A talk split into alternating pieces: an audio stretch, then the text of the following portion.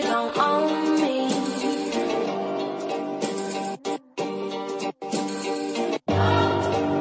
You don't own me.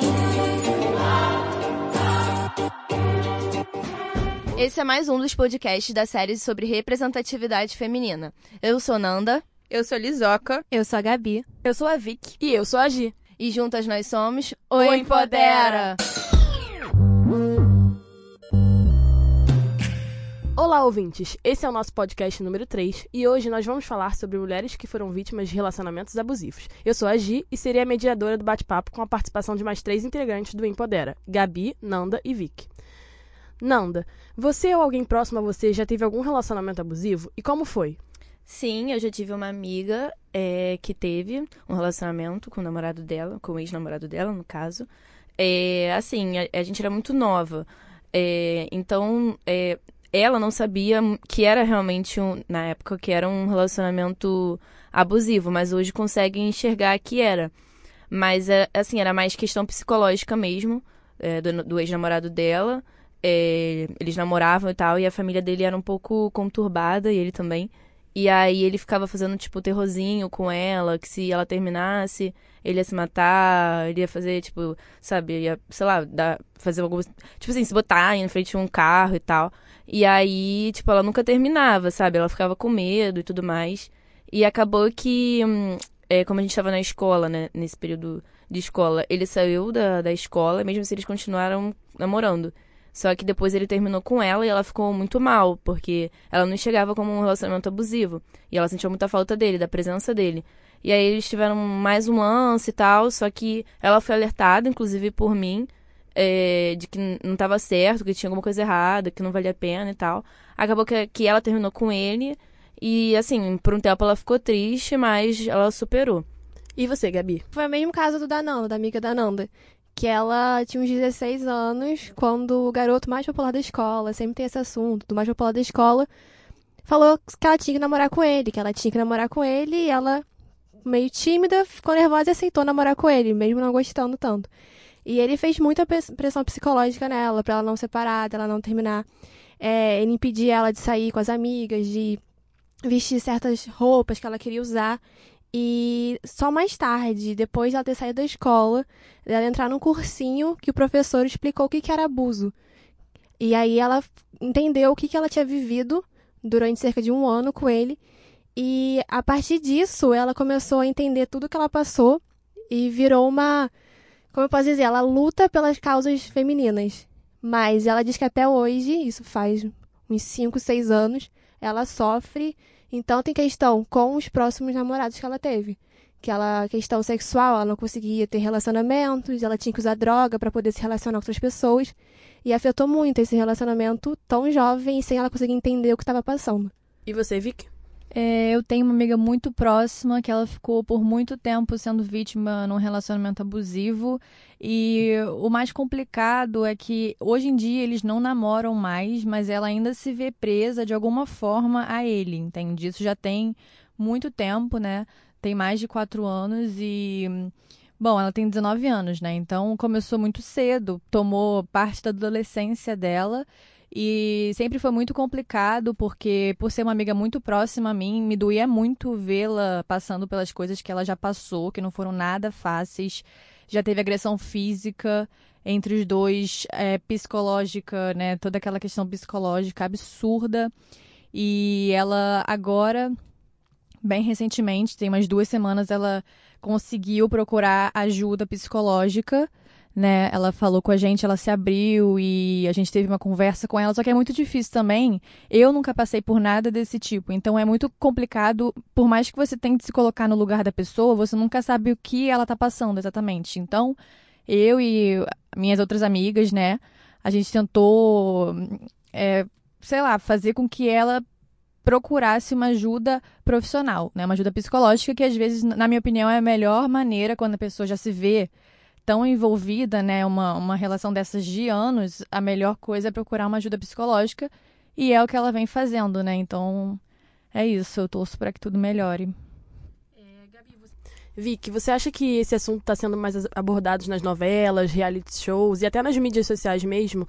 E você acha que é um fator positivo para elas denunciarem a situação que elas estão vivendo? Eu acho que, com certeza, isso vem sendo mais abordado, né, cada vez mais.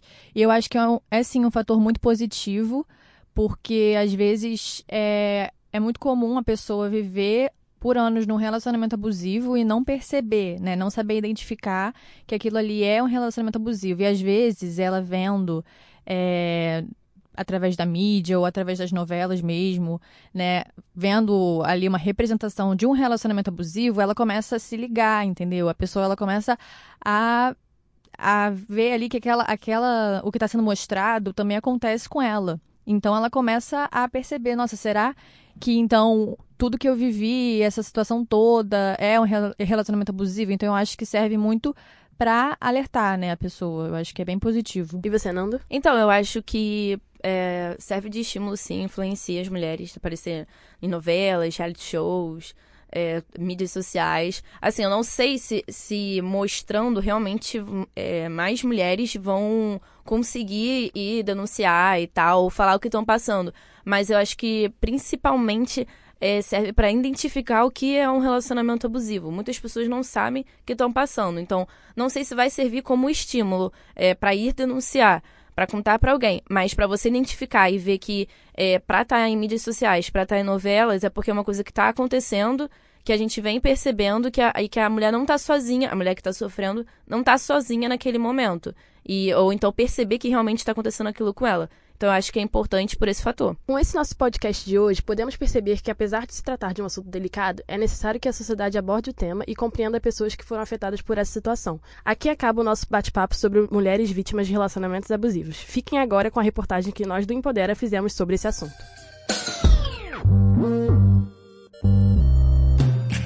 Duas histórias diferentes com mulheres que foram vítimas de relacionamentos abusivos compõem esse podcast. A primeira é Manuela Lima, estudante de 21 anos. Ela contou como foi estar em um relacionamento abusivo por um ano. Eu fui abusiva e a minha ex foi abusiva comigo. Então, eu acho que o primeiro passo é você perceber que você está dentro de uma relação abusiva, nos mínimos detalhes. É, falar que a pessoa não vai com tal roupa, falar que a pessoa não vai para tal lugar sem você, é, não confiar na, na pessoa que está do seu lado. É, eu acho que as minhas antigas relações terminaram não por falta de sentimento, mas justamente por, por, por a gente não ter conseguido consertar é, o relacionamento. O meu segundo relacionamento, é, na minha opinião, foi o relacionamento mais abusivo que eu tive, porque eu e minha ex-namorada chegamos até a nos estapear em algumas vezes. A briga ia crescendo, ia tomando uma proporção bizarra e quando a gente via, a gente já tinha se batido. Só que chegou no momento que nós tivemos uma briga surreal é, de ameaças e de, de, se falar coisas bastante fortes e completamente fora do contexto. E aí eu resolvi terminar essa relação e sim, eu procurei um psicólogo, porque aí você já pensa, caramba, o problema está em mim. Independente da, da outra pessoa também é, ser culpada, se nós deixamos chegar nesse ponto, é porque eu também tenho minha parcela de culpa. Algumas mulheres que estão em um relacionamento abusivo não conseguem perceber que se encontram nessa situação.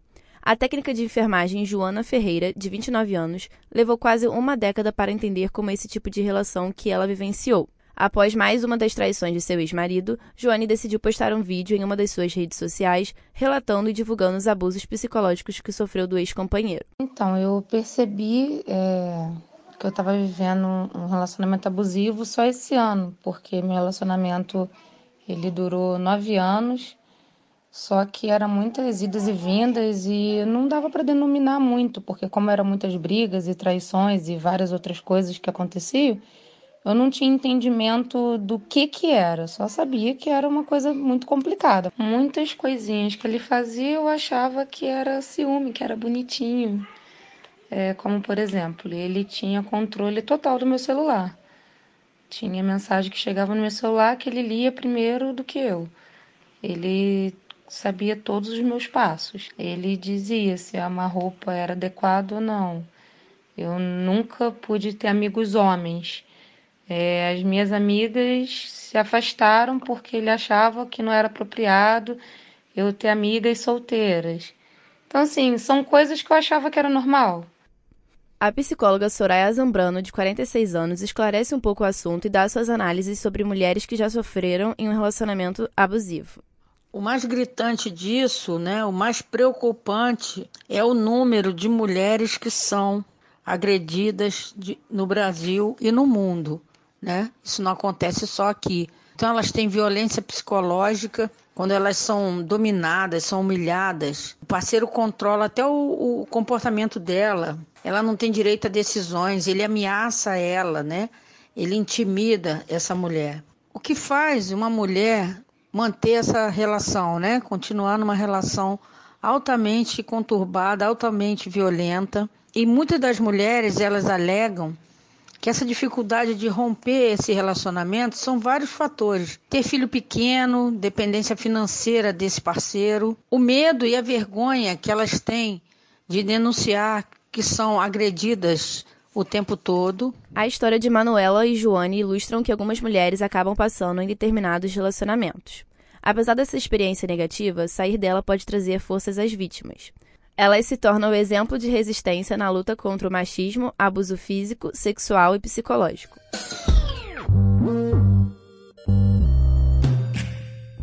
E aqui acaba o nosso terceiro e último podcast sobre a representatividade feminina.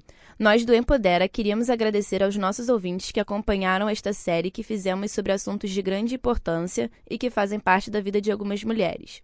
Obrigada por acompanharem como elas se sentem no mundo esportivo, como as jovens lidam com o feminismo e preconceito de gênero, e as histórias e opiniões sobre mulheres vítimas de relacionamentos abusivos.